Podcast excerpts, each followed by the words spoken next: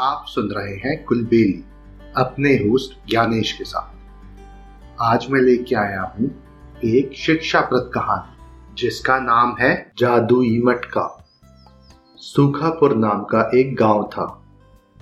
उस गाँव में एक किराने की दुकान थी, जिसके मालिक का नाम सीताराम था। सीताराम बहुत दयालु था। वो जब भी किसी की ज़रूरत पड़े तो मदद के लिए तैयार रहता था। वो गाँव ऐसा था जिसमें हमेशा सूखा पड़ता था। बहुत सालों से वहाँ बारिश नहीं हुई थी, इसलिए गाँव में पानी की बहुत दिक्कत होती थी। गाँव में पानी के लिए बहुत दूर जाकर मटके में पानी लाना पड़ता था। एक बार की बात है, गर्मी का मौसम था, सीताराम अपनी दुकान पर बैठा था। एक बुढ़ा इंसान इतनी गर्मी में उसकी दुकान पर आया और आकर उसने सीताराम से पानी मांगा।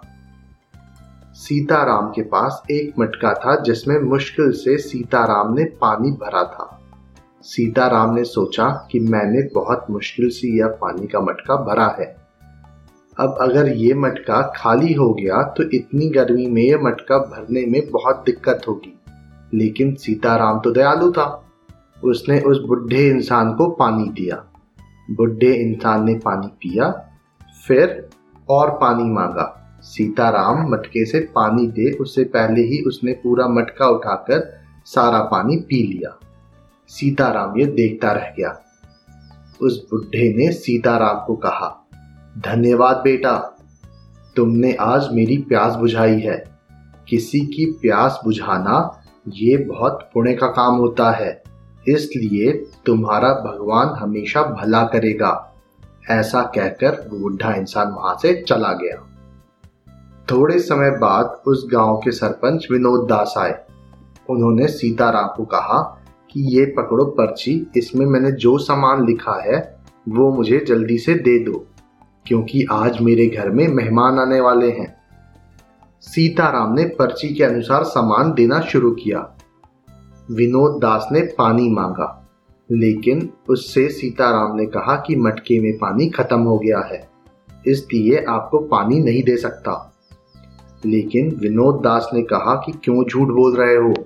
तुम्हारे पीछे मटका तो भरा हुआ है। ये सुन के जब सीताराम ने पीछे मुड़कर देखा तो वो आश्चर्य में पड़ गया। सीताराम ने सोचा, अभी कुछ देर पहले ही वो बुढ़े इंसान ने पूरा पानी खत्म किया है। तो अचानक से वापस से इस मटके में पानी कैसे आ गया? उसने मज़ाक का बहाना बनाकर विनोद दास को पानी दिया। पानी पीकर विनोद दास चले गए।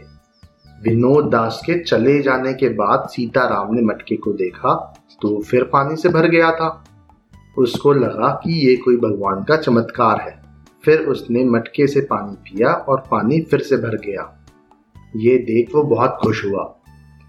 थोड़े समय बाद सरपंच दौड़ते हुए उसके पास आए। सरपंच के साथ सरपंच की बीमार लड़की भी आई थी, जो कई हफ्तों से बीमार थी। सरपंच बोला, मेरी बेटी को अभी इसी वक्त मटके का पानी दे दो। आश्चर्य से सीताराम बोला, ऐसा क्यों? सरपंच ने कहा, मुझे अभी विनोद दास मिले थे। उन्होंने बताया कि उनके पैर का दर्द तुम्हारे यहाँ के पानी पीने के बाद बिल्कुल ठीक हो गया है। इसलिए मुझे अपने मटके का पानी दे दो, जिससे मेरी बेटी भी ठीक हो सके। दयालु सीताराम ने तुरंत मटके का पानी निकाला और सरपंच की बेटी को पिलाया। पानी पीते से ही सरपंच की बेटी ठीक हो गई। ये देख सीताराम खुशी के मारे झूम उठा। पूरे गाँव में ये बात फैल गई। सीताराम ने सोचा कि शायद वो बुढ़ा इंसान कोई भगवान का फरिश्ता होगा। और उसी की वजह से ये साधारण सा मटका, जादुई मटका बन गया। है अब सीताराम की दुकान के बाहर लोगों की लाइन लगने लगी। सब अपनी अपनी बीमारियाँ ठीक करने के लिए सीताराम के पास आने लगे। सीताराम उनका इलाज मुफ़्त में करने लगा, क्योंकि उसको लोगों की सेवा करने में आनंद आता था। फिर भी लोग कुछ ना कुछ देकर जाते थे। सीताराम कुछ दिनों में धनवान हो गया। एक दिन की बात है, एक बुढ़ा इंसान सीताराम के दुकान पर आया और पानी मांगा सीताराम उनको पानी दे, इससे पहले ही कुछ सैनिक सीताराम के पास आए और सीताराम को कहा कि जल्द से जल्द हमारे साथ चलो, रानी जी बहुत बीमार हैं, इसलिए उनको मटके का पानी चाहिए सीताराम ने कहा, सिर्फ़ दो मिनट रुक जाइए, मैं इस बुढ़े इंसान को पानी दे दूँ। लेकिन सैनिकों ने कहा कि नहीं, तुम हमारे साथ चलो। राजा रानी के ठीक हो जाने पर तुम्हें बहुत सारा धन देंगे। सीताराम लालच में आ गया और उस बुढ़े इंसान को पानी दिए बिना ही चला गया। जब वो मटका लेकर महल पहुँचा और मटके में देखा तो पानी ही नहीं था। सीताराम बड़े आश्चर्य में पड़ गया। राजा ने उसे रानी को ठीक करने को कहा।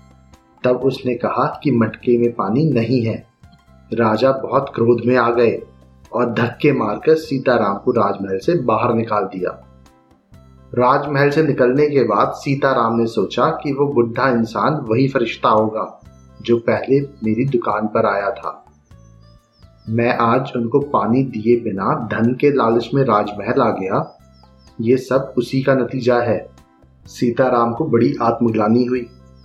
और उसने मटके की वजह से कमाया हुआ सारा धन मिलाकर एक पाइपलाइन बनाई जो गाँव से दूर स्थित तालाब और गाँव को जोड़ती थी। उस पाइप के ज़रिए पानी गाँव में लगे एक नल के माध्यम से आता था जिससे किसी को भी गाँव से दूर तालाब में पानी भरने ना जाना पड़े और ना कोई भी व्यक्ति गाँव में प्यासा रहे। इस कहानी से हमें ये सीख मिलती है कि हम जितने भी सफल हो जाएँ, हमें अपना स्वभाव नहीं छोड़ना चाहिए, जिससे हम इतने सफल हुए हैं। मुझे उम्मीद है आपको ये कहानी पसंद आई होगी। ऐसी और कहानियाँ सुनने के लिए हमारे चैनल को लाइक और सब्सक्राइब करें। इस कहानी को ज़्यादा से ज़्यादा शेयर करें। जल्दी मिलते हैं एक और नई कहानी के साथ। तब तक के लिए धन्यवाद।